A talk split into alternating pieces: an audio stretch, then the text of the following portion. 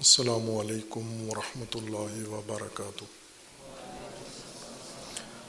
اعوذ باللہ من الشیطان الرجیم، بسم اللہ الرحمن الرحیم، الحمد للہ والصلاة والسلام علی رسول اللہ وآلہ آل اللہ واللعنۃ الدائمۃ علی اعدائہم اعداء اللہ من یوم عداوتہم الی یوم لقاء اللہ۔ عباد اللہ، اوصیکم ونفسی بتقوى اللہ، اتقوا اللہ فإن خیر الزاد التقوى۔ بندگان خدا، آپ سب کو اور اپنے نفس کو تقوی الہی کی وصیت کرتا ہوں، تقوی الہی کی نصیحت کرتا ہوں، تقوی الہی کی جانب دعوت دیتا ہوں و تاکید کرتا ہوں کہ اپنی زندگی تقوی کے مطابق بسر کریں، تقوی کے زیر سایہ زندگی گزاریں، تقوی کی بنیاد پر نظام زندگی قائم کریں۔ تقوی حفاظتی تدبیر ہے اللہ تبارک و تعالیٰ کی جانب سے انسان کی زندگی کے لیے اور زندگی کے مختلف پہلوؤں کے لیے۔ ان پہلوؤں میں سے ایک میدان انسان کی زندگی کا اہم وہ عدل و انصاف ہے، جہاں پر انسانوں کا آپس میں تنازع ہوتا ہے، جھگڑا ہوتا ہے، اختلاف ہوتا ہے، لین دین میں، حقوق میں، کسی معاملے پر ایک دوسرے کے ساتھ الجھ جاتے ہیں، وہاں پر تقوی قرآن کریم نے لازم قرار دیا ہے۔ وہاں پر ہی انسان حفاظت کرے اپنی اپنی انسانیت کی، اپنے دین کی اور اپنی آخرت کی حفاظت ایسے ہی میدان میں لازم ہے، چونکہ اس موقع پر انسان کو شدید نقصان کا خطرہ ہے، بلکہ ہلاکت کا خطرہ ہوتا ہے کہ بظاہر جو جھگڑے ہم زور زبردستی سے جیت جاتے ہیں، حقیقت میں وہاں پر اپنا شدید نقصان کر بیٹھتے ہیں، بہت کچھ ہار جاتے ہیں، بہت کچھ ہاتھ سے دے بیٹھتے ہیں۔ جس چیز پر ہمارا حق نہیں ہوتا وہ ہم مختلف حربے، وسائل، تعلقات استعمال کر کے وہ چیز ہم لے لیتے ہیں اور بظاہر احساس کامیابی کرتے ہیں اور ہم فاتح ہیں، لیکن حقیقت میں بہت کچھ گنوا بیٹھے ہیں آپ نے۔ اگر یہ کام نہ کرتے، یہ ناحق نہ لیتے آپ، پھر آپ نے بہت کچھ بچا لیا تھا، لیکن جو گنوا بیٹھے ہیں آپ، اس کو اپنی کامیابی اور اس کو اپنی نصرت و فتح قرار دینا یہ ڈٹھائی ہے۔ جیسے کوئی انسان اگر کسی معرکہ میں اپنی جان دے بیٹھے، ہلاک ہو جائے اور یہ کہے کہ میں بچ گیا ہوں، اور اپنی نجات کے اور اپنی بچت کے جشن منائے، یہ احمق انسان ہے، چونکہ مر گیا ہے، ختم ہو گیا ہے، ہلاک ہو گیا ہے، اپنی ہلاکت کا جشن نہیں بنتا۔ اسی طرح ان روزمرہ معاملات میں، چھوٹے معاملات ہوں، بڑے معاملات ہوں، مالی معاملات ہوں، جائیداد کے معاملات ہوں، لین دین کے، خرید و فروخت کے، انسان جس معاشرے میں رہتا ہے اور جن لوگوں کے قریب ہے، جن کے ساتھ اس کا اٹھنا بیٹھنا ہے، تعلق ہے، انہی کے ساتھ انسان کا یہ تنازع پیدا ہوتا ہے۔ جیسے شیطنت کے آپ نے یہ کہا تھا کہ ہر انسان کے شیاطین اس کے ارد گرد کے لوگ ہی ہوتے ہیں، دوسرے لوگ جو جن سے اس کا کوئی تعلق نہیں ہے، آشنائی نہیں ہے، رابطہ نہیں ہے، آنا جانا نہیں ہے، عمر بھر انسان ان کو جانتا نہیں ہے، ان کی شکل نہیں دیکھتا، وہ نہیں ہیں شیطان۔ شیطان وہ ہیں جو انسان کو حق سے دور کرتے ہیں، اللہ سے دور کرتے ہیں۔ کون دور کرتے ہیں؟ وہ خود اپنی تاریخ میں دیکھیں اپنی جو گزشتہ تاریخ گزری ہے کہ آپ کو ہمیشہ صحیح راہ سے کس نے ہٹایا ہے؟ سب سے پہلے ماں باپ ماں باپ ہمارے چالاک بنتے ہیں، مکار بنتے ہیں، ہوشیار بنتے ہیں، اور اس چالاکی کی وجہ سے پہلا جرم و ظلم اپنے بچوں پر یہ کرتے ہیں کہ انہیں راہ خدا سے دور کرتے ہیں، انہیں غلط راہ پر ڈالتے ہیں، غلط سمت میں ڈالتے ہیں، تو یہی شیطنت ہے۔ پھر اس کے بعد جوں جوں ہمارے تعلقات بڑھتے جاتے ہیں، دوست ہمارے یہ ہمیں ہٹا دیتے ہیں۔ آپ دیکھیں آپ کے دوستوں نے ابھی تک آپ کو کتنی چیزوں سے محروم کیا ہے۔ آپ کا رجحان تھا کسی اچھی چیز کی طرف، کمال کی طرف، پڑھنے کی طرف، آپ کے دوست نے آپ کو بدگمان کیا، بدبین کیا، سوء ظن پیدا کیا، حوصلہ شکنی کی آپ کی، اور آپ کو دور کر دیا۔ یہی شیطان ہے آپ کا، جس سے آپ کا اٹھنا بیٹھنا نہیں ہے، اس نے تو کچھ بھی نہیں کیا۔ اگر اس نے آپ کو کسی راہ کے قریب نہیں کیا تو دور بھی نہیں کیا اس نے۔ دور کرنے والے یہ قریبی ترین لوگ ہیں، رشتہ دار، اعزا، احباب، یہی انسان کو دور کرتے ہیں۔ ہر فرد کے زندگی میں یہ ہے کہ خصوصاً جب کوئی راہ خدا میں آئے، پورا خاندان اس کے مقابلے میں اٹھ کے کھڑا ہو جاتا ہے کہ یہ بچے کو کدھر ڈال دیا آپ نے۔ یہ سب شیاطین ہیں، انہی کو شیطنت کہتے ہیں۔ شیطان سینگ جس کے ہوں، جس کے دانت باہر نکلے ہوئے ہوں، دم ہو، اس کو نہیں کہتے شیطان، دور کرنے والے کو کہتے ہیں۔ شیطان دوری کو کہتے ہیں، جو دور کر دے۔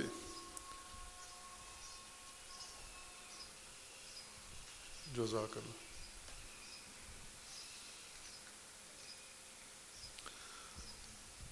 انہی کو دیکھیں انسان، یہ دور کرتے ہیں۔ اب ہم دیکھیں بچے جو سکولوں میں آتے ہیں، پرائمری سکول میں لاکھوں کروڑوں کی تعداد میں آتے ہیں، لیکن یہ پرائمری پاس کرنے تک کم بچے پہنچتے ہیں۔ مثلا پہلی کلاس میں بہت بڑی تعداد ہوتی ہے، پانچویں میں آدھے رہ جاتے ہیں، اور پانچویں پاس کر کے پھر آگے اس سے بھی آدھے ہو جاتے ہیں۔ میٹرک تک ان میں سے کتنے پہنچتے ہیں؟ اگر ایک لاکھ بچہ کسی علاقے میں پرائمری میں پہلی کلاس میں داخل ہوا ہے تو میٹرک میں اس میں سے دس ہزار بھی نہیں پہنچتے۔ یہ کدھر چلے گئے؟ نوے ہزار کہاں گئے یہ؟ ان کو تعلیم سے کس نے دور کیا ہے؟ کوئی سبب بنا ہے؟ ان میں سے ایک بڑی تعداد ہے جو ٹیچرز نے بھگائے ہیں، تعلیم سے دور کیے ہیں۔ بظاہر معلم ہے لیکن حقیقت میں شیطان ہے، جو بچے کو تعلیم سے ہی بیزار کر دے، تعلیم سے ہی اس کو متنفر کر دے، تعلیم سے ہی اس کو دور کر دے، تو یہ تو معلم نہیں ہے، یہ شیطان ہے یہ۔ خوب اسی طرح کرتے کرتے پھر آگے آ جائیں، اور آج کا سب سے بڑا دشمن شیطان میڈیا ہے، جو اور میڈیا کے اوپر جو شیاطین ہیں جو غیر متعلقہ تھے پہلے جب میڈیا نہیں تھا، ان کا ہمارے ساتھ کوئی تعلق نہیں تھا۔ اب ہر آدمی کا ہر آدمی سے تعلق بن گیا ہے، ہر آدمی شیطان بن کر آپ کے موبائل میں آ گیا ہے، اور آپ بھی بڑی دلچسپی سے اس کے تبصرے، اس کے کومنٹس، اس کے پوسٹیں، ان تمام شیاطین کی چیک کرنا اپنے لیے واجب سمجھتے ہیں مومنین، کہ جب تک مثلا آپ کو کہیں اگر کہ روزانہ اللہ کی دس آیتیں قرآن کی پڑھو، یہ نہیں پڑھتے، لیکن روزانہ ہزار پوسٹیں شیطانوں کی پڑھتے ہیں آپ، اور اہتمام کے ساتھ۔ وہ مثلا ملازمت میں ہے، دفتر میں ہے، دفتر کا کام چھوڑ کے پوسٹیں چیک کر رہا ہے، ٹیچر ہے، کلاس میں بیٹھا ہوا بچوں کے سامنے موبائل پہ شیطانوں کی پوسٹیں چیک کر رہا ہے، اور کسی جگہ تنخواہ پہ کام کرتا ہے، وہ ذمہ داری چھوڑ کے پوسٹیں چیک کر رہا ہے۔ اتنی رغبت ہے ہمیں ان شیطانی کاموں میں اور شیطانوں میں، یہ دور کرتے ہیں ہمیں۔ اسی طرح جو ہمارے قریب ترین افراد ہیں، جھگڑا بھی ہمارا انہی سے ہوتا ہے۔ آپ کا کبھی نامعلوم لوگوں سے جھگڑا نہیں ہوا، نامعلوم لوگوں کے ہاتھوں پٹ جاتے ہیں آپ، موبائل آپ کا نامعلوم افراد چوری کر کے لے جاتے ہیں، یا کبھی کبھار اور واردات۔ نامعلوم افراد پاکستان میں کافی طاقتور ہیں، نامعلوم، جتنے مقدمات نامعلوم افراد کے اوپر بنائے گئے ہیں اتنے معلوم افراد پر نہیں ہیں، معلوم ہوں بھی تو بھی نامعلوم ہی ان کو ظاہر کیا جاتا ہے۔ لیکن جھگڑا آپ کا کبھی ہوا ہے نامعلوم افراد سے جس سے آپ کی ملاقات نہیں ہوئی، جس سے آپ کی آشنائی نہیں ہے، اس سے کبھی بھی کوئی جھگڑا نہیں ہوا آپ کا؟ آپ کا جھگڑا ہوا ہے جس سے آپ آشنا ہیں، اپنے قریبی خاندان کے بندے سے جھگڑا ہوا ہے، گھر کے اندر کسی سے جھگڑا ہوا ہے، محلے کے اندر کسی سے جھگڑا ہوا ہے، دوستوں کے ساتھ جھگڑا ہوا ہے، کاروباری شراکت داروں کے ساتھ جھگڑا ہوا ہے، اپنے گاہک کے ساتھ جھگڑا ہوا ہے، اپنے کسی راشن دینے والے کے ساتھ جھگڑا ہوا ہے، جو بہت قریب ہے آپ کے اسی کے ساتھ آپ کے جھگڑے ہیں سارے۔ اور یہ جھگڑے کیوں ہوتے ہیں؟ چونکہ تقویٰ جب انسان میں ختم ہو جاتا ہے تو شیطنت اور فسق انسان کی زندگی پر احاطہ کر لیتا ہے۔ یہیں پہ اپنے آپ کو محفوظ کرنے کی ضرورت ہے۔ مثلا جھگڑوں میں عموماً ہم اپنی برتری اور اپنی فتح کے کوشش میں ہوتے ہیں کہ اس جھگڑے میں میرا پلہ بھاری ہو، میں نیچے نہیں رہوں۔ جیسے اشارہ کیا تھا کہ ایک جرم جس سے دین نے روکا ہے ہمیں نہ کرو، اور یہ بھی فرمایا کہ علماء زیادہ کرتے ہیں، علماء کو نہی کی گئی ہے۔ میرا میرا میرا میم رے الف حمزہ سے لکھا جاتا ہے میرا۔ یہ ہمارے میڈیا والوں نے کسی عجیب تلفظ سے لکھا تھا، مجھے اب یاد نہیں رہا انہوں نے میرا، معلوم نہیں کس سے لکھا تھا، میرا گفتگو، بے فائدہ گفتگو کو کہتے ہیں۔ ایک آدمی نے بات کی، وہ کر دی اس نے، مناسب تھی نامناسب تھی، دوسرے نے اس کو ٹوکا کہ جو آپ کہہ رہے ہیں یہ صحیح نہیں ہے، وہ کہتا ہے نہیں یہ صحیح ہے، یہ کہتا ہے یہ صحیح نہیں ہے۔ اسی پر گھنٹوں گزر جاتے ہیں اور پھر دشمنی اور کینہ اور کدورت اور تلخی اور بدتمیزی اور توہین شروع ہو جاتی ہے۔ یہ بھی ایک شیطانی کام ہے۔ میرا میرا نہ کریں آپ، چونکہ میرا میں آپ کی ذاتی انا کی برتری کے علاوہ کوئی چیز بیچ میں شامل نہیں ہے، نہ کوئی حق ثابت کر رہے ہیں، نہ کسی باطل کو سرکوب کر رہے ہیں، نہ کسی حقدار کی حمایت کر رہے ہیں، صرف اپنی برتری ثابت کر رہے ہیں آپ گفتگو میں کہ میں برتر ہوں، میں زیادہ دانا ہوں، میرا مطالعہ زیادہ ہے، میری معلومات زیادہ ہیں۔ بس اسی میں ایک آدمی بات کرتا ہے، اس پہ دوسرا نیلے پہ دہلا مارنا، یہ میرا ہے۔ یہ کس لیے ہوتی ہے؟ اپنی فتح کے لیے، کہ آخر میں آج اس کا میں نے منہ بند کر دیا، آج اس کو میں نے سرکوب کر دیا، آج اس کو کسی کام کا نہیں چھوڑا۔ یہ اپنی فتح کے ڈھنکے بجاتے ہیں ہم۔ یہ جھگڑا ہے، یہ نزاع ہے۔ یہاں پر جو آپ گفتگو میں جیت گئے ہیں، حقیقت میں ہار گئے ہیں آپ، اصل میں ہار گئے ہیں، بہت کچھ گنوا بیٹھے ہیں آپ۔ یہ جو جیت کا احساس ہوا ہے گفتگو میں، جھگڑے میں، یہ تخیل ہے آپ کا، خیالوں میں جیت گئے ہیں آپ، اصل میں نقصان کر بیٹھے ہیں اپنا۔ کیا نقصان کر بیٹھے ہیں آپ؟ اپنی شخصیت گنوا بیٹھے ہیں، اپنا اعتدال گنوا بیٹھے ہیں، اپنی مروت گنوا بیٹھے ہیں۔ یہ وہ قیمتی اثاثہ ہے جس کی طرف ہم متوجہ نہیں ہیں۔ اس توتکار میں سب سے پہلی چیز جو انسان اپنی ضائع کرتا ہے، اس کا گلا کاٹتا ہے، وہ مروت ہے، مردانگی۔ یہ کرامت جس کو پہلے مانا کیا تھا، کریم انسان کو اللہ تبارک و تعالیٰ نے کرامت عطا کی ہے۔ کرامت یعنی ایک ایسی بزرگواری، ایک ایسا مقام انسان کو جس کے اندر سارے فضائل اس کرامت کی چھتری کے نیچے انسان کے پاس آ جاتے ہیں۔ یہ کرامت جب ہاتھ سے کھو بیٹھتا ہے انسان، انسان کریم، انسان لئیم بن جاتا ہے، فرومایا، گھٹیا انسان بن جاتا ہے۔ یہ گھٹیا پن جو دکھایا ہے، اور اب فتح کس کی منا رہے ہو؟ اپنے گھٹیا ہونے کی، پست ہونے کی۔ یہ تو جشن نہیں بنتا، افسوس بنتا ہے کہ میں بظاہر گفتگو میں غلبہ پا لیا، لیکن حقیقتاً میں ہار گیا، کھو بیٹھا، اپنی بہت ساری قیمتی متاع میں کھو بیٹھا۔ ان مقامات پر حفاظت کی ضرورت ہے ہمیں۔ یہاں پر تقویٰ، حفاظتی تدبیر کی اشد ضرورت ہے۔ اگر تقویٰ ہو، حفاظتی تدبیر ہو، تو ہماری یہ جو اللہ تبارک و تعالیٰ نے ہمیں دی ہیں توانائیاں، یہ ضائع نہیں ہوں گی، یہ محفوظ رہیں گے ہمارے اندر، ہم گنوا نہیں بیٹھیں گے چھوٹے چھوٹے بہانوں سے۔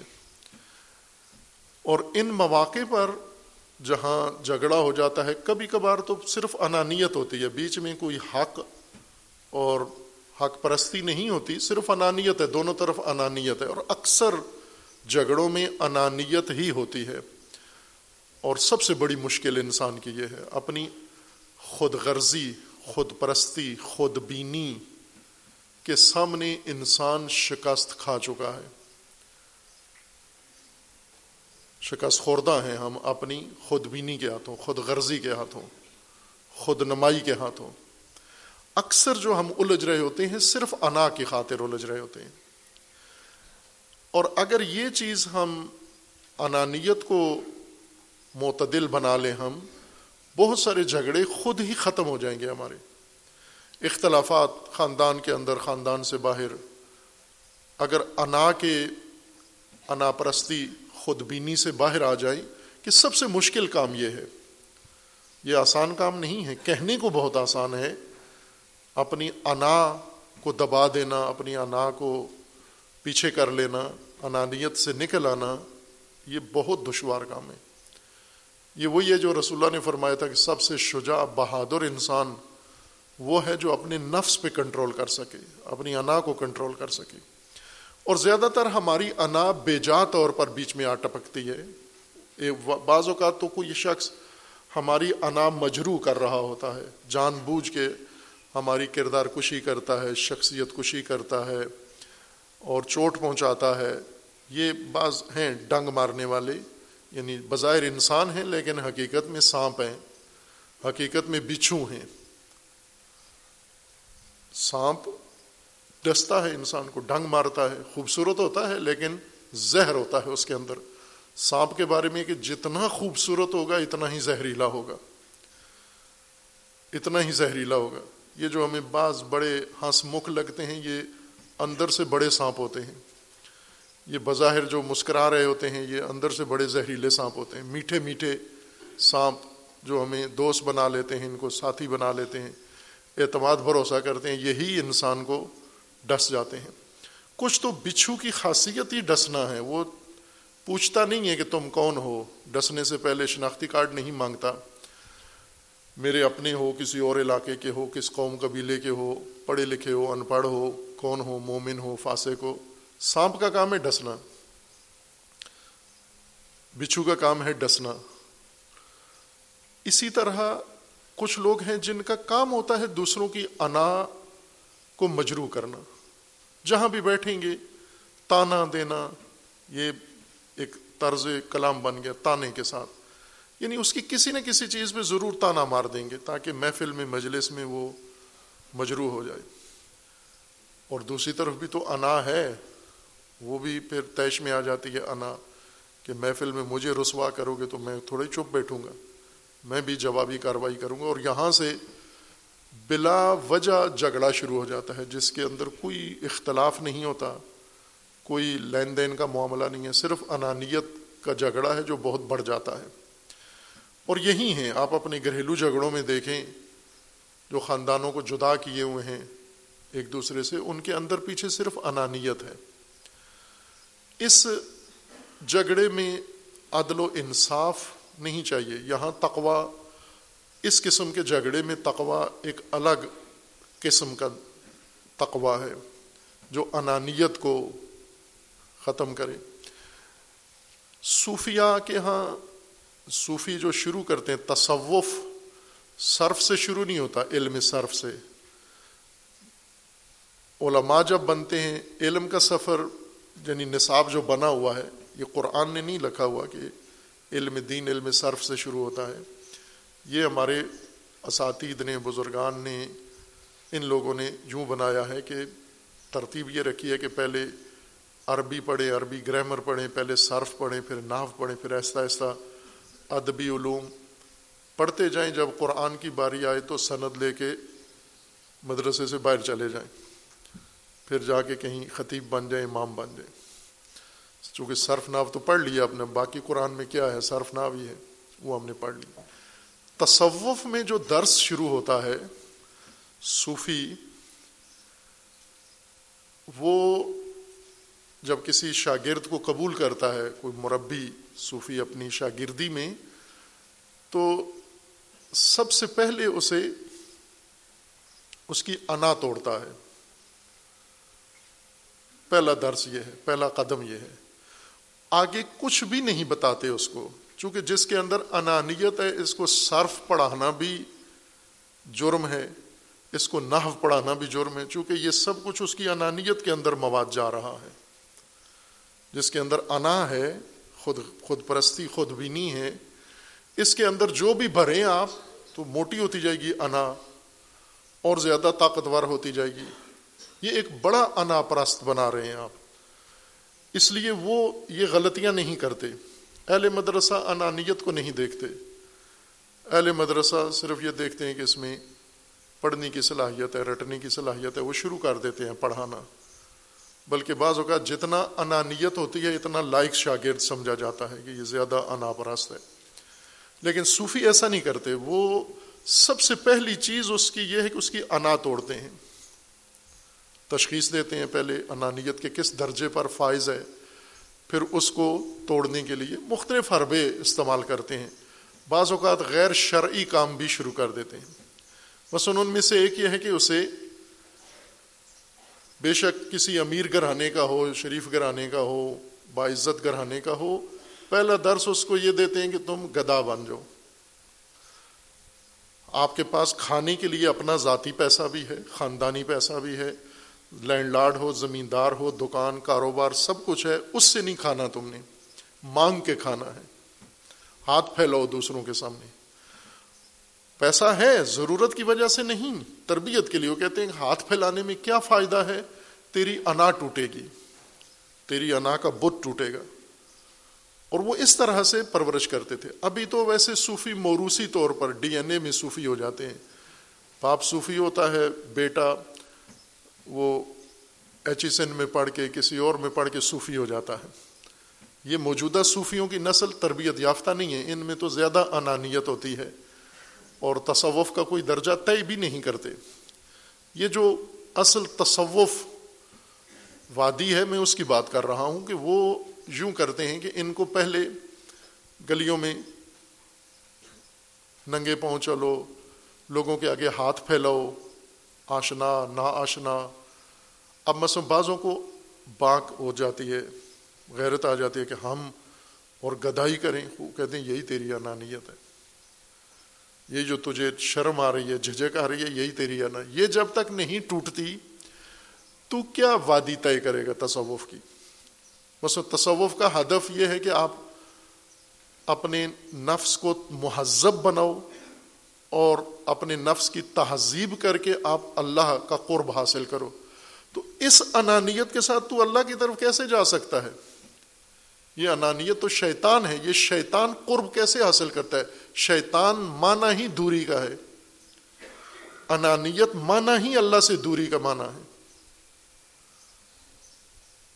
لہٰذا وہ پہلا کام یہ کرتے ہیں، یہ ان کا علم صرف ہے. اور پھر ساتھ آزماتے رہتے ہیں اس کو کہ اس میں کوئی فرق پڑا ہے یا نہیں پڑا. اگر وہ بالکل اپنی انانیت ختم ہو جائے اس کے اندر، پھر اس کو وہ درس ختم ہو جاتا ہے، مانگنا چھوڑ دیتا ہے. یہ جو کشکول درویشوں کا کشکول ہے، یہ فقر کی وجہ سے، افلاس کی وجہ سے نہیں ڈالتے گلے میں، یہ اناکشی کے لیے ڈالتے ہیں تاکہ ان کی انانیت ختم ہو. مثلا تاریخوں میں ہے بڑے بڑے سلاطین جو تخت و تاج پہ بیٹھے ہوئے تھے یا شاہی گھرانے میں تھے، جب انہیں یہ لے لگی کہ ہم بھی تصوف کی راہ میں آئیں تو انہیں بھی پہلے کشکول ڈالا گیا. سلطان نے سلطنت چھوڑی اور گلے میں کشکول ڈالا کہ تم مانگ ابھی. یا شہزادہ ہے، اس کو تصوف کی لے لگی تو اس کے گلے میں کشکول ڈال دیا. یہ کشکول ضرورت کا نہیں تھا، ناداری محرومی کا کشکول نہیں تھا، کشکول اناکشی کا کی علامت تھی. لیکن تدریجاً دھیرے دھیرے یہ فقر و فاقہ و محرومیت کی وجہ سے بھی کشکول گلے میں ڈال لیا گیا. خوب پھر اس کے بعد آگے اس کی تربیت کرتے ہیں. تو یہ انا سب سے پہلی چیز ہے جو انسان کو ستاتی ہے کئی جھگڑے یا زیادہ تر جھگڑے ہمارے انا کی وجہ سے، انانیت جھگڑ رہی ہے ہماری، اور کوئی حق و باطل کا مسئلہ نہیں ہے، نہ مذہبی مسئلہ ہے۔ کئی جگہوں پر آپ دیکھیں، جگہ جگہ بلکہ گھر گھر میں یہ جھگڑا ہے انانیت کا، گھر گھر کے اندر ہے، بھائیوں کے اندر ہے، باپ بیٹے کے اندر ہے، رشتہ داروں کے اندر ہے، میاں بیوی کے اندر ہے، بہن بھائیوں میں آپس میں ہے۔ جس کی انا زیادہ ہے وہ زیادہ جھگڑالو ہے۔ اب اس بیچ میں، اس جھگڑے میں شامل کون نہیں ہوتا جو اتنا انا پرست نہیں ہے، وہ باہر رہتا ہے، میں اس کا حصہ نہیں بنتا۔ ان جھگڑوں میں ایک تقویٰ چاہیے، لیکن وہ جھگڑے جو حقوقی ہیں، یعنی جن کے اندر کسی کا حق کسی کے ذمے بنتا ہے، جیسے جائیداد کے جھگڑے ہیں، لین دین کے جھگڑے ہیں، خرید و فروخت کے جھگڑے ہیں، شراکت کے جھگڑے ہیں، ان جھگڑوں میں کسی کا مال، کسی کا پیسہ، کسی کا حق، مادی یا معنوی حق کسی دوسرے کی گردن پہ بنتا ہے اور وہ دینے کے لیے تیار نہیں ہے۔ ایک قسم جھگڑوں کی یہ ہے، یہ علیحدہ جھگڑے ہیں، وہ انانیت والے علیحدہ جھگڑے ہیں، ان کے لیے تقویٰ علیحدہ تقویٰ کی ضرورت ہے، یہ جھگڑے اس کے لیے علیحدہ تقویٰ کی ضرورت ہے۔ وہ تقویٰ جو اس قسم کے مالی حقوقی جھگڑوں میں آتا ہے، اس کو قرآن کریم نے قسط و عدل کہا ہے، اور قسط و عدل کے قریب، یا قسط و عدل کو تقویٰ کے قریب قرار دیا ہے۔ یہ جو عدالتوں میں کیس جا پہنچتے ہیں، یہ لین دین کے حقوقی جھگڑے جن کو کہا جاتا ہے، یہ جھگڑے ایک اور مثلا اصطلاح سے بھی آشنا ہو جائیں۔ جیسے پاکستان میں آپ اکثر سنتے ہوں گے کہ کچھ مقدمات عدالتوں میں جاتے ہیں جو سول یا دیوانی کیس کہلاتے ہیں، اور کچھ جھگڑے ہوتے ہیں جو فوجداری کے ہوتے ہیں۔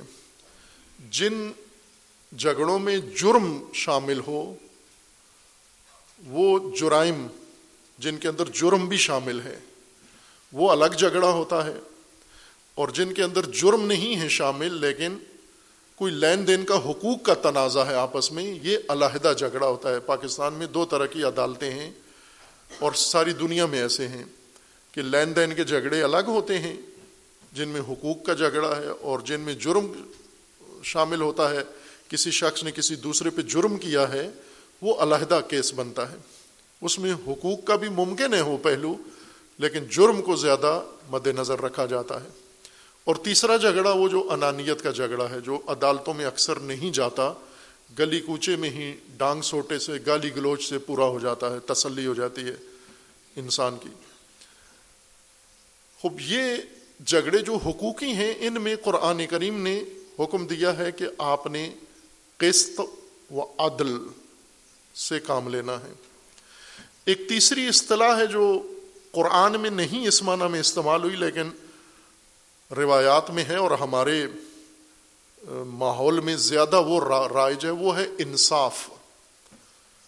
انصاف اس معنی میں، عدالت کے معنی میں، قرآن میں یہ اصطلاح اس معنی میں نہیں استعمال ہوئی۔ انصاف، قسط و عدل، دو چیزیں قرآن نے استعمال کی ہیں۔ سورہ مبارکہ مائدہ آیا ہشتم میں اللہ تبارک و تعالیٰ کا فرمانا ہے، یا ایھا الذین آمنو، جو ایمان لائے ہو، خصوصی خطاب مومنین کے لیے ہے، ایمان والوں کے لیے رہنمائی، ایمان والوں کے لیے ہدایت ہے۔ اب ایمان والے نہ سنیں وہ علیحدہ بات ہے، لیکن اللہ کی طرف سے مومنین کے لیے یہ جھگڑے کی صورت میں، تنازع کی صورت میں یہ حکم بیان کر دیا گیا ہے، رائے حل بتا دیا گیا ہے۔ کونو قوامین للہ شہداء بالقسط، تم کونو بن بنو ہو جاؤ، قوامین للہ، اللہ کے لیے قائم قیام کرنے والے، اللہ کے لیے کھڑے ہونے والے بنو تم، شہداء بالقسط، قسط پر، عدل پر گواہیاں دینے والے بنو تم، اللہ کے لیے کھڑے ہو کر عدالت کے، عدل کے مطابق، قسط کے مطابق تم گواہی دینے والے بنو۔ ولا یجرمنکم شنآن قوم علی الا تعدلوا، کسی قوم کے ساتھ اختلاف، دشمنی، یہ باعث نہ بنے کہ تم عدالت چھوڑ دو۔ دشمن کے ساتھ اگر جھگڑا ہے، دشمن کے ساتھ کوئی معاملہ ہے، تو یوں نہیں ہے کہ چونکہ وہ دشمن ہے لہٰذا یہاں تو عدالت کی کوئی ضرورت نہیں ہے۔ مومنین کے لیے یا ایھا الذین آمنو، جو مومن ہو، البتہ قرآن نے مومن جب کہا ہے وہ مومن جن کی قرآن ایمان کی تصدیق کرتا ہے۔ کچھ لوگوں کے ایمان کی قرآن تکذیب کرتا ہے، جھٹلا دیتا ہے۔ وَمِنَ النَّاسِ مَن يَقُولُ آمَنَّا بِاللَّهِ وَبِالْيَوْمِ الْآخِرِ وَمَا هُمْ بِمُؤْمِنِينَ يُخَادِعُونَ اللَّهَ وَالَّذِينَ آمَنُوا، یہ دھوکے باز، زبانی مومن۔ وَمِنَ النَّاسِ مَن يَقُولُ، لوگوں میں سے کچھ جو کہتے ہیں، یعنی جن کا قول ہے، جن کا کہنا یہ ہے کہ ہم مومن ہیں، آمنا، ہم مومن ہیں، زبانی مومن۔ قرآن کا فرمان ہے وَمَا هُمْ بِمُؤْمِنِينَ، یہ مومن نہیں ہے۔ خب یہ اس خطاب میں شامل نہیں ہے یا ایھا الذین آمنو میں، چونکہ ان کا مومن ہونا قرآن نے مانا ہی نہیں ہے، قبول ہی نہیں کیا کہ تم تو مومن نہیں ہو۔ مومن جن کو قرآن اللہ نے قبول کر لیا کہ تم مومن ہو، ان کے ایمان کی تصدیق ہو گئی ہے، وہ ان کے ان کے لیے ہے یہ خطاب۔ اور وہ جو یقول آمنا باللہ وبالیوم الآخر وما ہم بمؤمنین، یہ دھوکہ باز ہیں، یہ اپنے آپ کو مومن کہتے ہیں تاکہ مومنوں کے حقوق، مومنوں کے لیے جو فوائد ہیں ان سے فائدہ اٹھائیں، جو مومنوں کے لیے دین میں خصوصیات ہیں ان سے فائدہ اٹھانے کے لیے یہ مومن بنتے ہیں، سماجی فائدوں کے لیے، معاشرتی فائدوں کے لیے، تاکہ ان کی شادیاں ہوتی رہیں، رشتوں کا لین دین ہوتا رہے، ان کے ساتھ لوگ کام کاروبار کریں، آنا جانا رکھیں، میل ملاپ رکھیں۔ یہ اس کے لیے دھوکہ دیتے ہیں، مومن نہیں ہیں یہ، چونکہ ایمان کا کوئی رکن ان کے وجود میں، ان کے کام میں، ان کی زندگی میں موجود نہیں ہے، اس لیے یہ زبانی مومن ہیں، ان کو نہیں کہا قرآن نے مومن۔ یا ایھا الذین آمنوا کونوا قوامین للہ شہداء بالقسط، اللہ کے لیے قیام کرو اور شہادتیں دو قسط کے ساتھ۔ ولا یجرمنکم شنآن قوم علی الا تعدلوا، کسی قوم کے ساتھ دشمنی کی بنیاد پر عدالت ترک نہ کرنا، بے شک تمہارا دشمن ہے لیکن دشمن کے ساتھ بھی عدل روا رکھنا۔ جب گواہی کا وقت آ جائے، شہادت دینے کا وقت آ جائے اور حق بجانب تمہارا دشمن ہے، تو وہاں بھی جا، اگر مومن ہو تو یہ مومن کر سکتا ہے یہ کام، یہ دھوکہ باز مومن نہیں کر سکتا، جو زبانی مومن ہے وہ نہیں کر سکتا، وہ تو دوست کے بارے میں نہیں کر سکتا، دشمن کے بارے میں عدالت کیا روا رکھے گا؟ جو بھائی کے بارے میں عدالت روا نہیں رکھتا، بھائی کا حق نہیں مانتا، بھائی کے بارے میں شہادت نہیں دیتا، اپنے دوست کے ساتھ، اپنے مومن ساتھی کے لیے یہ کام نہیں کرتا، دشمن کے لیے کہاں کرے گا یہ کام؟ دشمن میں تو ویسے ہی اندھے ہو جاتے ہیں، یہاں جذباتی قوم زیادہ اندھی ہو جاتی ہے دشمنی میں۔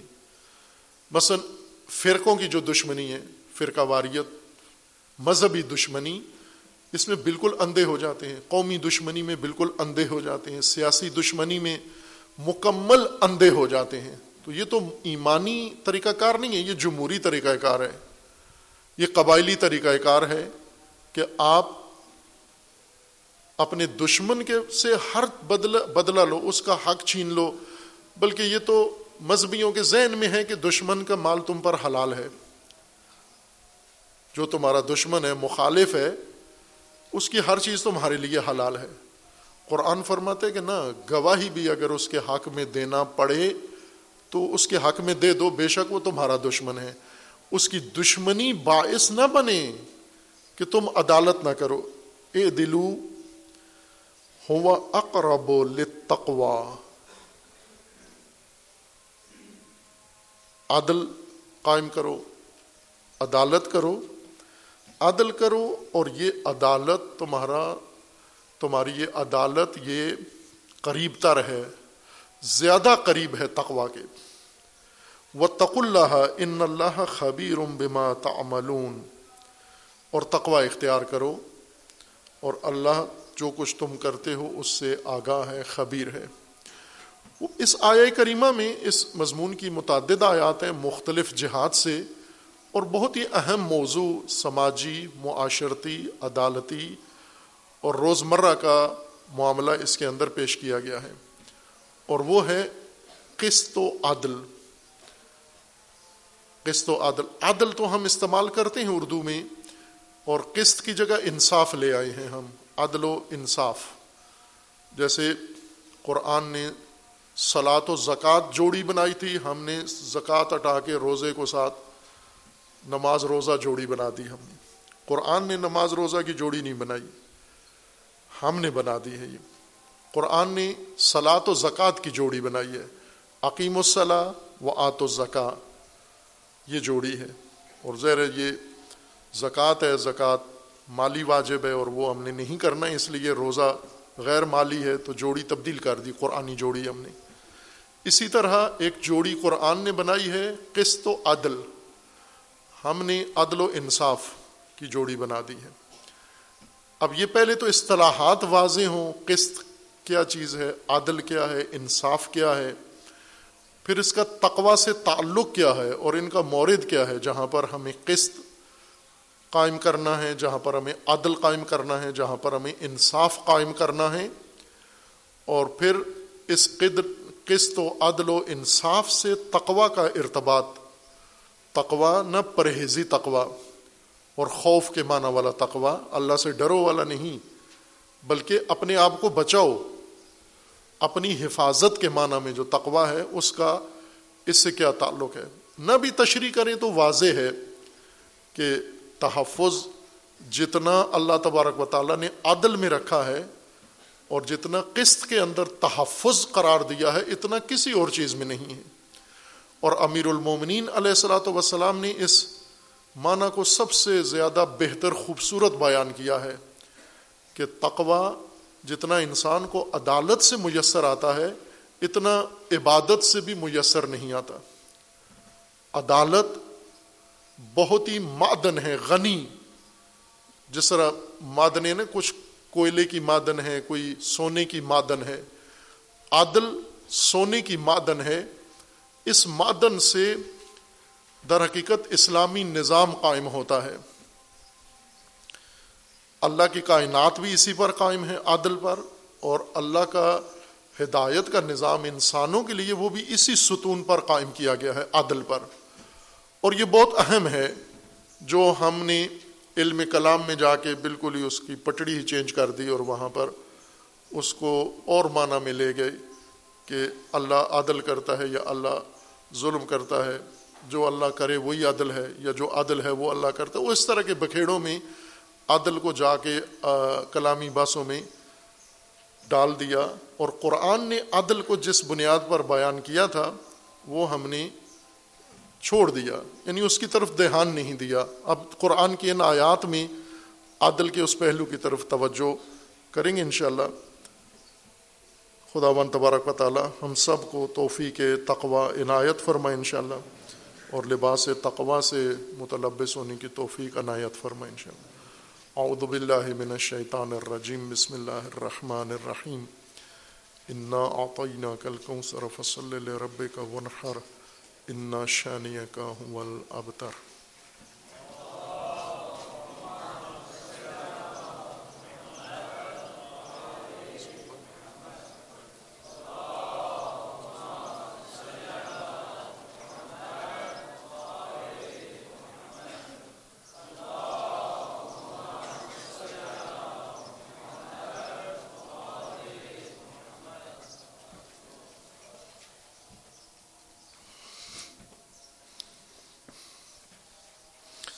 اعوذ باللہ من الشیطان الرجیم،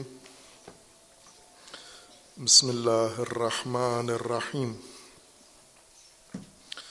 الحمد للہ والصلاة والسلام علی رسول اللہ وآلہ آل اللہ، سیما علی امیر المؤمنین علی بن ابی طالب علیہ الصلاة والسلام، وفاطمۃ الزہرا سیدۃ النساء العالمین والحسن والحسین سیدی شباب اہل الجنہ وصبطی الرحمہ وعلی ابن الحسین ومحمد ابن علی وجعفر ابن محمد وموسیٰ ابن جعفر وعلی ابن موسیٰ ومحمد ابن علی وعلی ابن محمد والحسن ابن علی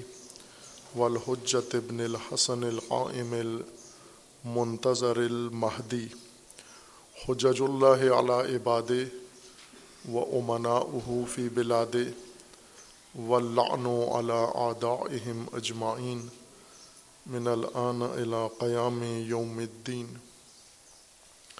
عباد اللہ اوصیکم ونفسی بتقوی اللہ اتقوا اللہ فإن خیر الزاد التقوی۔ بندگان خدا آپ سب کو اور اپنے نفس کو تقوی الہی کی وصیت کرتا ہوں، تقوی الہی کی نصیحت کرتا ہوں، تقوی الہی کی جانب دعوت دیتا ہوں و تاکید کرتا ہوں کہ اپنی زندگی تقوی کے مطابق بسر کریں اور تقوی کے دائرہ میں زندگی گزاریں۔ تقوی حفاظت ہے انسانی زندگی کی، اور تقوی کا عملی و مجسم نمونہ امیر المومنین علیہ الصلاۃ والسلام کی زندگی اور آپ کی حکمت ہے۔ حکمت ایک سو تیرہ میں امیر المومنین علیہ الصلاۃ والسلام فرماتے ہیں لا مال اعود من العقل ولا وحدت اوحش من العجب ولا عقل کالتدبیر ولا کرم کالتقوی ولا قرین کحسن الخلق ولا میراث کالادب ولا قائد کالتوفیق ولا تجارت کالعمل الصالح ولا ربح کالثواب ولا ورع کالوقوف عند الشبہ ولا زہد کالزہد فی الحرام ولا علم کالتفکر۔ اس حکمت نورانی میں ایک گوہر گران بہا بحر حکمت علی میں یہ ہے کہ تفکر کی مانند کوئی علم نہیں ہے۔ تفکر سب سے عالی ترین چیز جو اللہ تبارک و تعالیٰ نے صلاحیتوں میں سے سب سے اعلیٰ صلاحیت انسان کو عطا کی ہے وہ قوت تفکر ہے، وہ استعداد تفکر ہے۔ عقل وہ اصل طاقت ہے روح کے اندر، انسان کے اندر، اور اس عقل کا فعل ہے تفکر۔ تفکر ہم سمجھیں پہلے لغت سے اور قرآن سے، اور پھر امیر المومنین کی مراد واضح ہوگی ہمارے لیے۔ تفکر کا معنی بہت خوبصورت معنی کیا ہے حکیم، فیلسوف نامدار حکیم سبزواری رحمۃ اللہ علیہ نے، صاحب منظومہ و شرح منظومہ ہادی سبزواری رحمۃ اللہ علیہ، بہت بڑے جید شخصیت ہیں، علم و فلسفہ میں بہت بڑا نام ہے، اور خصوصاً مکتب صدر المتعلین کو وضاحت کرنے میں، بیان کرنے میں، تبیین میں ان کو بڑی توفیق حاصل ہوئی ہے مرحوم حکیم سبزواری رحمۃ اللہ علیہ کو۔ ان کی درسی کتاب ہے شرح المنظومہ، اور بھی بہت ساری کتابیں ہیں ان کی بہت عالی، ان میں سے ایک یہ کتاب ہے جو پڑھائی جاتی تھی جب پڑھانے والے اور پڑھنے والے تھے۔ اب ڈگریوں والے آ گئے ہیں تو ایسی کتابیں ڈگریوں میں رکاوٹ ڈالتی ہیں، لہٰذا یہ کتابیں عموماً متروک ہو چکی ہیں۔ انہوں نے فلسفہ، پورا منطق و فلسفہ دونوں نظم میں لکھا ہے، جس طرح یہ طلاب جانتے ہیں کہ نحو یہ ابن مالک نے نحو کا پورا علم نظم میں شعر میں لکھا ہے، نظم کے اندر لکھا ہے۔ ویسے تو نثر میں لکھتے ہیں لیکن علوم عموماً نثری ہوتے ہیں، لیکن بعضوں نے جنہیں اللہ نے زیادہ صلاحیت دی ہوئی ہے ادبی توفیق، انہوں نے اس کو نظم میں لکھا ہے۔ نحو کو نظم دینا، نظم میں لکھنا مشکل کام ہے، اصطلاحات ہیں ساری، اور اس سے بھی مشکل کام منطق و فلسفہ کو منظوم شکل میں ذکر کرنے، اور مرحوم حکیم سبزواری نے یہ کارنامہ انجام دیا ہے۔ انہوں نے جہاں اور بہت ساری خوبصورت تعریفات کی ہیں علوم کی اور معارف کی اور اصطلاحات کی، وہاں پر سب سے زیادہ خوبصورت تعریف فکر کی کی ہے، اور اس طرح سے کی ہے کہ یہ ایک عام ضرب المثل و محاورہ بن گیا ہے علمی حلقوں میں کہ فکر کیا چیز، کس چیز کا نام ہے، تو وہ یہ کہتے ہیں کہ فکر ہے حرکت العقل من المبادی، یعنی فکر عقل کے حرکت کا نام ہے۔ عقل جب حرکت کرے مبادی سے عقل نکلتی ہے، وہ من المبادی الی المرادی، مبادی سے مراد تک پہنچنے کے لیے جو عقل حرکت کرتی ہے اس کا نام فکر ہے۔ کہنا یہ چاہتے ہیں کہ جب انسان، کوئی بھی انسان کسی معاملے کو سمجھنا چاہتا ہے، کوئی چیز اس کے سامنے آ جاتی ہے جیسے اس کا علم نہیں ہے، اس کو سمجھ نہیں ہے، اس کو دنیاوی چیز ہو، معنوی چیز ہو، کاروباری معاملہ ہو، گھریلو معاملہ ہو، سماجی معاملہ ہو، علمی معاملہ ہو، کسی بھی نوعیت کا معاملہ ہو، اس میں انسان غور کرتا ہے، فکر کرتا ہے۔ غور اس گہرائی میں جانے کو کہتے ہیں، تہ میں کسی چیز کی تہ تک جانا یہ غور کہلاتا ہے۔ فکر یہ ہے کہ آپ جس چیز کو سمجھنا چاہتے ہیں اس چیز کے بارے میں پہلے دیکھیں کہ آپ کے ذہن میں، آپ کے پاس کتنا ذخیرہ ہے معلومات کا۔ جو چیز آپ کو معلوم نہیں ہے اور جاننا چاہتے ہیں اس کو سمجھنے کے لیے پہلے یہ دیکھیں کہ اس سے مربوط، اس سے تعلق رکھنے والی معلومات کتنی آپ کے ذہن میں موجود ہیں۔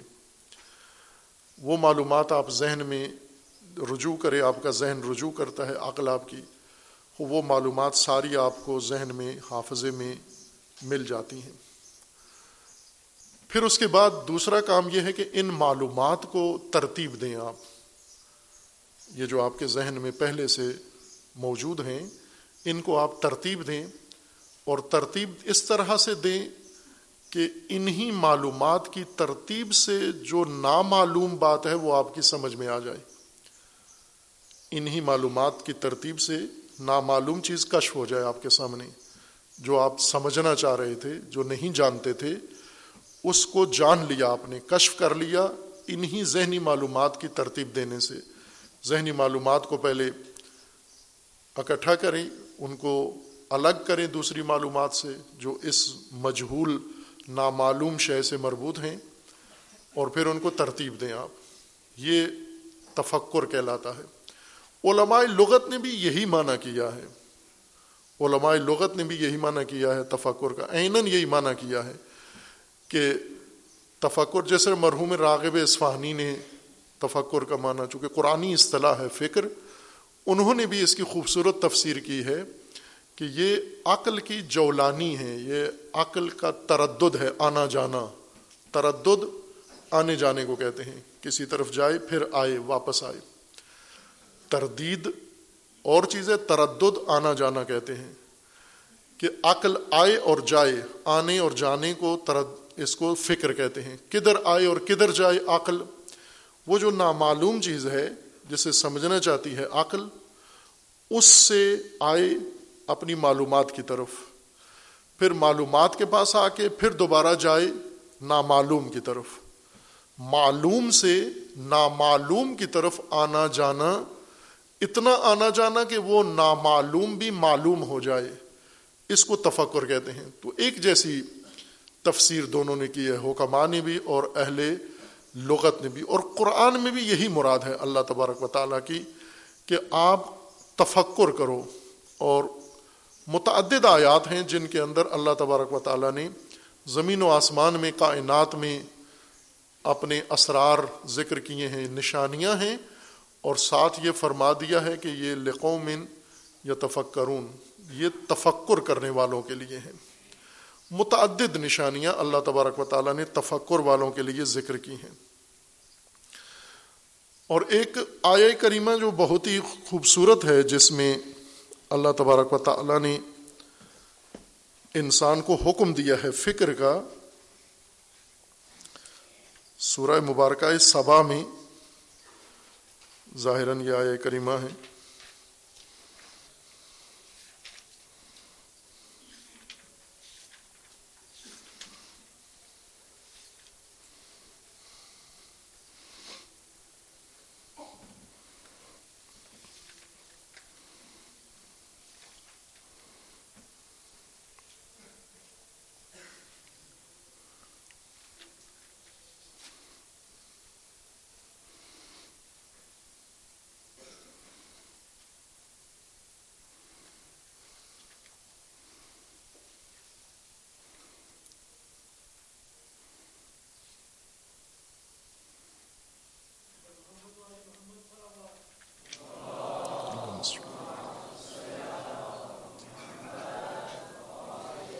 سورہ مبارکہ سبا میں آیا چھیالیس میں ہے،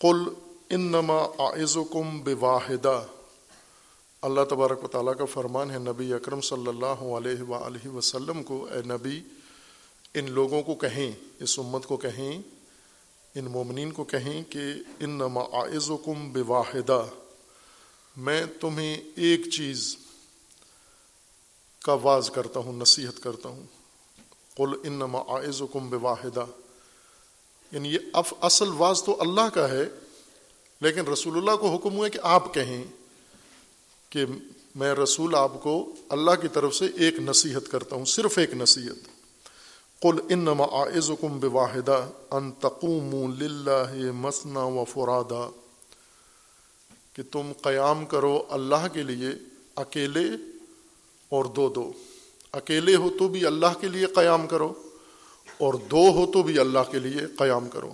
یہ وہ آیہ کریمہ ہے جو امام خمینی رحمۃ اللہ علیہ نے اس کو انقلاب کا منشور بنایا ہے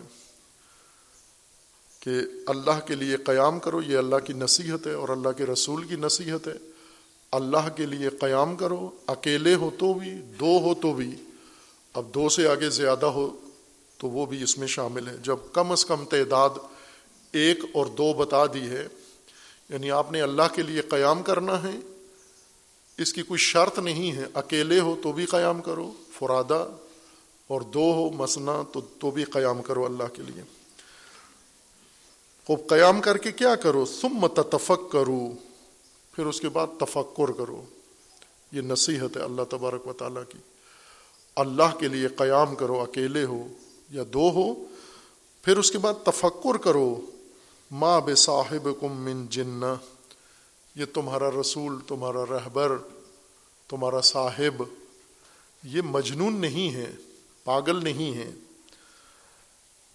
ان ہوا الا نذیر لکم بین یدی عذاب شدید، یہ فقط تمہیں آگاہی دینے والا ہے، وہ عذاب جو شدید تمہارے انتظار میں ہے، تمہاری بے ڈھنگی زندگی کے نتیجے میں، اس عذاب سے تمہیں آگاہ کر رہا ہے۔ یہ نہ کہو کہ یہ ان کو جنون لاحق ہو گیا، نعوذ باللہ، جیسا وہ کہتے تھے رسول اللہ صلی اللہ علیہ وآلہ وسلم کے لیے، اللہ کی طرف سے نصیحت ہے تمہاری، رسول اللہ تمہیں نصیحت کر رہے ہیں کہ قیام کرو اللہ کے لیے اکیلے ہو یا دو ہو، اور پھر تفکر کرو، ثم تتفکروا ما بصاحبکم من جنہ۔ خوب یہ تفکر صرف اس ایک مورد میں نہیں ہے کہ یہ رسول تمہارے مجنون نہیں ہیں، بلکہ تفکر کا عمومی دعوت ہے قرآن کریم کی، بلکہ مذمت بھی ہے کہ کیوں نہیں کرتے تفکر، اور ہدایت اللہ تبارک و تعالیٰ نے جو مقرر فرمائی ہے اس کو تفکر سے انسان سمجھ سکتا ہے، اور تفکر اسی ہدایت کے لیے انسان کو قوت تفکر دی ہے، اور قوت تفکر کی غذا ہدایت کو قرار دیا ہے۔ کائنات بنائی ہے تاکہ تفکر کرو، ہدایت کا نظام بنایا ہے تاکہ تفکر کرو۔ اور آج جو ہم ہدایت سے محروم ہیں، اس کی وجہ، سب سے بڑی وجہ یہ ہے کہ تفکر نہیں کرتے، تفکر ترک کر دیا ہے۔ تفکر ہماری نظام تعلیم کا حصہ نہیں ہے، ہمارا نظام تعلیم تفکر کش ہے جو دنیا میں رائج ہے۔ ہمارے سے مراد صرف ہمارا ملک نہیں، باقی دنیا میں بھی ایسا ہی ہے، وہ دینی نظام تعلیم ہو یا دنیاوی نظام تعلیم ہو۔ جس چیز کو اللہ تبارک و تعالیٰ نے انسان کے لیے سب سے بڑی خصوصیت قرار دیا تھا، تفکر، نظام تعلیم تفکر کی نابودی کے اوپر بنایا گیا ہے کہ تفکر نہیں کرنا۔ تفکر کے بجائے ایک دوسری خصلت حیوانی، اس کے اوپر نظام تعلیم بنایا گیا ہے، اور وہی دین میں بھی معمول بن گیا، وہی دنیا میں بھی معمول بن گیا، اور وہ ہے تقلید۔ تفکر یعنی سمجھنا، ہر چیز کو سمجھ کر اپنانا، ہر چیز کو سمجھ کر اس کے اوپر عمل کرنا، ہر چیز کو سمجھ کر اسے چھوڑنا۔ اگر وہ اس قابل ہے کہ اسے نہیں اپنانا تو سمجھ کر یہ سارا کام کرنا ہے، تفکر کی بنیاد پر۔ دوسرا ہے تقلید۔ تقلید سے مراد ایک اصطلاح جو علماء کے فتویٰ پر عمل کرنا ہے، اس کو بھی تقلید کہا گیا ہے۔ یہ تعلیم کی نوعیت ہے، یہ تقلید نہیں ہے، اس کو نامناسب نام اس کے لیے چن لیا گیا کہ جب ایک مجتہد کی مقلد مومن تقلید کرتا ہے۔ یہ ایسے ہی ہے جیسے ایک ڈاکٹر کے پاس ایک مریض جاتا ہے اور جا کر ڈاکٹر سے علاج کرواتا ہے، تو یہ تقلید نہیں ہے علاج کروانا، بلکہ یہ اور سنخ ہے کہ ایک وہ شخص جو کسی شعبے میں خود معلومات نہیں رکھتا، وہ دوسرے سے جس جو رکھتا ہے معلومات اس کی طرف رجوع کرے، جس کا حکم خود قرآن کریم نے بھی ذکر کیا ہے اس کا، کہ اگر آپ نہیں جانتے تو جو جانتے ہیں ان کی طرف رجوع کرو آپ۔ فَاسْأَلُوا أَهْلَ الذِّكْرِ إِن كُنتُمْ لَا تَعْلَمُونَ، اگر تم نہیں جانتے تو اہل ذکر سے جا کر پوچھ لو آپ۔ اور یہی معمول ہے، یہ انسانیت ہے، یہ درست کام ہے۔ جو نہیں جانتے ہو اس انجانے میں کچھ نہ کرو، جو جانتا ہے اس سے پوچھ لو جا کر۔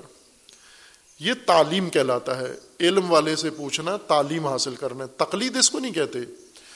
تقلید یہ ہے کہ ایک شخص ایک کام کر رہا ہے اور آپ بھی وہی کام شروع کر دیں، یہ دیکھے بغیر کہ وہ کیوں کر رہا ہے، اس کے پاس دلیل کیا ہے، اس نے کس بنیاد پر یہ کام شروع کیا ہے، یہ سب کچھ جانے بغیر کوئی طبقہ کوئی کام کر رہے، آپ بھی اس کی دیکھا دیکھی آپ بھی شروع کر دیں۔ جیسے بھیڑیں، اس کا ترجمہ تقلید کا درست کیا جاتا ہے بھیڑ، بھیڑ چال، بھیڑیں اسی طرح سے ہیں۔ آج موجودہ نسل تو شاید بھیڑ کا گوشت بھی نہیں کھایا ہوگا، لیکن تصویروں میں میڈیا میں دیکھتے ہوں گے بھیڑیں آپ۔ شہریوں کے لیے بھیڑیں ناپید ہو گئی ہیں۔ بھیڑیں، ان کی روش یہ ہوتی ہے کہ وہ ریوڑ کی شکل میں چرتی ہیں، چگتی ہیں، آتی جاتی ہیں، اور ان کا طریقہ یہ ہوتا ہے کہ جس طرف اگلی بھیڑ چل پڑے سارے ریوڑ نے اس کے پیچھے جانا ہے۔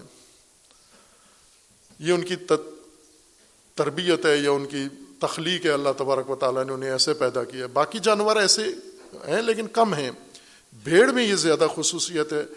جس طرف ایک بھیڑ کا منہ ہو گیا، اتفاقاً ہو گیا، باقی بھیڑیں بھی اسی طرف چل پڑیں گی۔ میں نے ایک تصویر محفوظ کی ہوئی تھی چند سال پہلے، یہ میڈیا میں آئی تھی، ترکی کی، کہ ترکی کی ایک چراگاہ میں ہزاروں بھیڑیں، زہراً اب میرے ذہن میں پانچ چھ ہزار کے قریب بھیڑیں، انہوں نے خودکشی کی تھی۔ میڈیا نے، نیوز ایجنسی نے اس کو عنوان خودکشی کا دیا تھا۔ وہ خودکشی نہیں تھی، وہ تقلید تھی، وہ وہ بھیڑ چال تھی۔ وہ ہوا یہ کہ ایک چراگاہ میں چر رہی تھیں اور اس چراگاہ میں کھائی تھی۔ ایک بھیڑ چرتے چرتے، وہ مگن تھی، گھاس میں چرنے میں اس کا پاؤں سلپ ہوا, وہ نیچے گر گئی کھائی میں. دوسری بھیڑوں نے دیکھا کہ یہ گری ہے تو وہ بھی ترتیب سے پورا ریوڑ اس کھائی میں چھلانگ لگا کے ساری کی ساری مر گئیں. پہلی بھیڑ جو گری سلپ ہوئی تھی وہ عمدن نہیں گئی تھی, کھائی کے ایج پر دہانے پر جا کر گر کے مر گئی. دوسری بھیڑیں اس کی تقلید میں مر گئیں ساری. یہی بہترین مثال تھی. وہ تصویر پرانے کسی ذخیرے میں موجود ہوگی حتماً اگر ڈھونڈا جائے, چونکہ وہ زیادہ ہو گیا وہ ذخیرہ, تو اس میں تلاش کرنے کی ضرورت ہے. خوب یہ اسی لیے رکھی ہوئی تھی کہ اگر کسی کو تقلید سمجھانا ہو تو یہ تصویر بہترین ہے کہ یہ بھیڑیں کیوں مری ہیں, یہ بھیڑ چال کی وجہ سے مری ہیں. تفکر سمجھ کر کوئی کام کرنا, کشف کر کے حقیقت جان کر کوئی کام کرنا. تقلید یہ ہے کہ کسی کی خاطر کسی کو دیکھا دیکھی یہ کام کرنا. جو اس وقت رائج المیہ ہے دین میں, سیاست میں, یہ جو پاکستان آگ میں جلا ہے اور جل رہا ہے سیاست اور مذہب کی نفرت میں, یہ اسی چیز کا نتیجہ تفکر نہیں ہے جو امیر المومنین علیہ السلام جس طرف ہماری رہنمائی فرما رہے ہیں. یہ تفکر نہیں کیا ہم نے. چند ایک احادیث میں, خطبہ کافی وقت نہیں ہوتا ان مسائل کے لیے, لیکن میں صرف موضوع آپ آپ موضوع کی طرف توجہ دلانے کے لیے یہ بات یہاں کر رہا ہوں. چونکہ مفصل ٹائم ہو درس اس موضوع پر دیا جائے تاکہ ایک موضوع کھلے. روایات کے اندر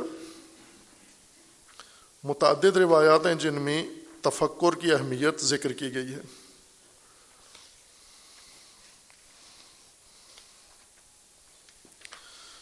تفکر کے بارے میں علی علیہ السلام فرماتے ہیں, الفکر یفید الحکمہ, حکمت فکر سے حاصل ہوتی ہے, تفکر سے حاصل ہوتی ہے. تقلید سے کبھی انسان میں اندر حکمت نہیں آتی, یعنی بھیڑ چال. الفکر جلاء العقول, فکر عقل کو سیکل کر دیتی ہے, قلعی کر دیتی ہے. الفکر ینیر اللب, یہ امیر المومنین کے فرامین ہیں.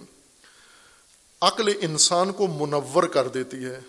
الفکر رشد الغفلۃ فقد, فکر پرورش ہے, عقل کی پرورش فکر ہے. اگر کوئی اپنی عقل بڑھانا چاہتا ہے تو وہ تفکر کرے, فکر کرے, اس کی عقل میں پختگی آ جائے گی.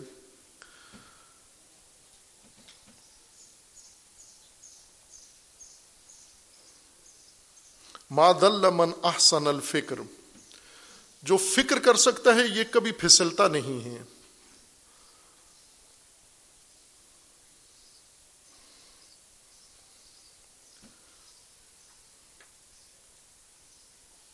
اس میں متعدد روایاتیں ساری یہاں اس مختصر وقت میں نہیں.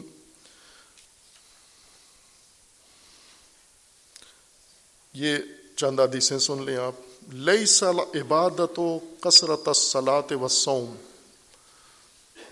یہ امام رضا علیہ الصلاۃ والسلام کی روایت ہے یہ,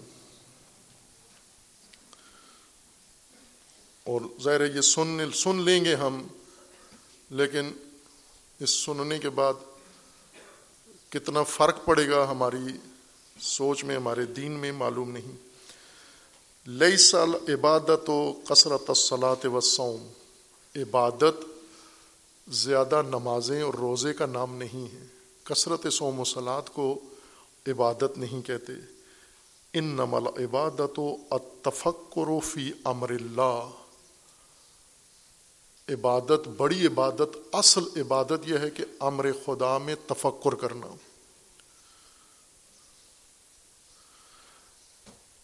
امام صادق علیہ الصلوۃ والسلام فرماتے ہیں, کانا اکثر و عبادت ابی ذر رحم اللہ رحمۃ اللہ علیہ رضوان اللہ تعالی علیہ. حضرت ابو ذر غفاری غفاری ان کی عبادت زیادہ کیا تھی؟ ان کی زیادہ عبادت یہ تھی تفکر والاعتبار, عبرت حاصل کرنا اور تفکر کرنا.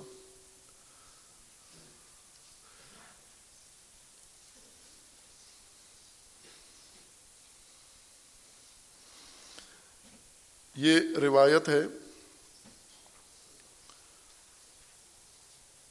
وقد سئلت عن عبادت ابی ذر، ام ابی ذر ان سے یہ روایت ہے کہ ابو ذر کی عبادت کیا ہوا کرتی تھی.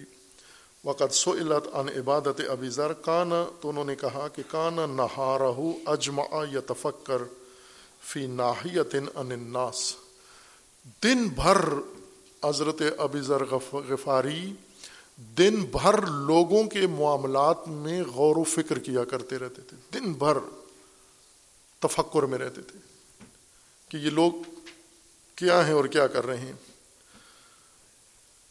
التفکر فی آلاء اللہ نعم العبادہ، سب سے عظیم عبادت اللہ کی نعمتوں میں تفکر کرنا ہے.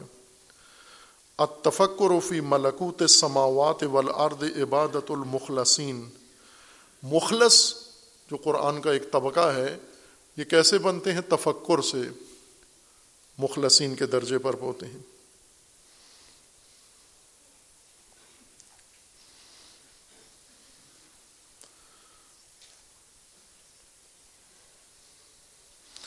اوتو اعینکم حظھا، رسول اللہ صلی اللہ علیہ وآلہ وسلم کا فرمانا ہے من العبادہ، عبادت سے اپنی آنکھوں کا حصہ ضرور حاصل کیا کرو، عبادت میں اپنی آنکھوں کا حصہ حاصل کیا کرو، وصول کیا کرو.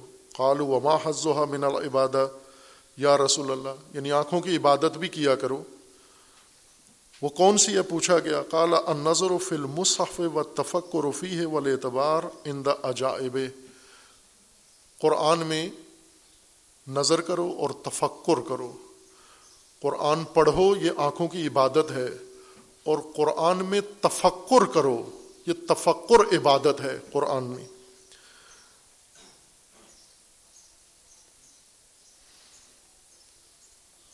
امام صادق علیہ الصلوۃ والسلام کا فرمانا ہے تفکر ساعۃ خیر من عبادت سنۃ، ایک سال کی عبادت سے افضل ہے تفکر ایک گھڑی کا، ایک لمحے کا تفکر ایک سال کی عبادت سے افضل ہے.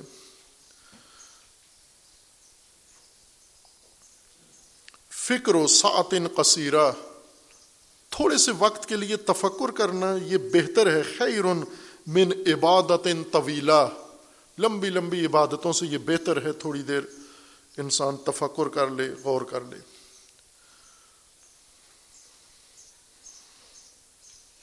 تفکر ساعت خیر من قیام لیلۃ، قلت کیف یتفکر؟ قال یمر بالدور دور الخربہ فیقول این بانوک این ساکنوک مالک لا تتکلمین.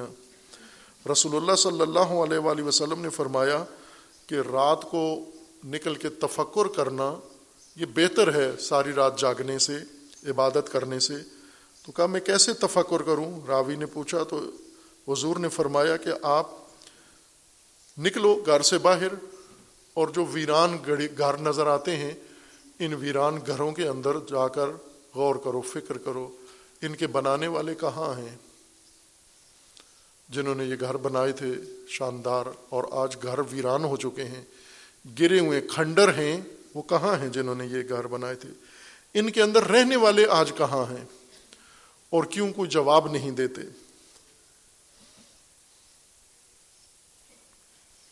پھر آگے تفکر کے بارے میں ہے، تفکر کی رکاوٹیں کیا ہیں، تفکر کی آفات کیا ہیں.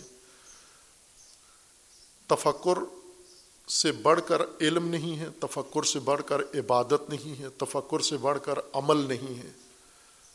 اور اگر تفکر کسی انسان میں، شخص میں پیدا ہو جائے، جیسے شہید مطہری رحمت اللہ علیہ، یہ کس طرح باقی اپنے ہم عصر علماء سے ممتاز ہو کے ایک مقام پیدا کیا. شہید صدر نے، باقی تو ایک جیسے بنتے ہیں نا عموماً، جو علماء ہیں ایک جیسے ہیں، صرف ان میں یا عمر کا فرق ہوتا ہے، چند سال ایک بڑا ہے ایک چھوٹا ہے، یا چند کتابیں ایک نے پڑھی ہیں، یا چند تدریس میں فرق ہوتا ہے، چند سال زیادہ پڑھایا چند سال کم پڑھایا، لیکن باقی امور میں ایک یکساں ہوتے ہیں، علم ایک جیسا ہے، تعلیم ایک جیسی ہے، سوچ ایک جیسی ہے، اس کی وجہ یہ ہے کہ جس پرانے بزرگوں کو پڑھ کے اور انہی کے افکار انہی کے فتاوی لے کے آگے بڑھانا، تو اس میں کوئی فرق تو نہیں آتا.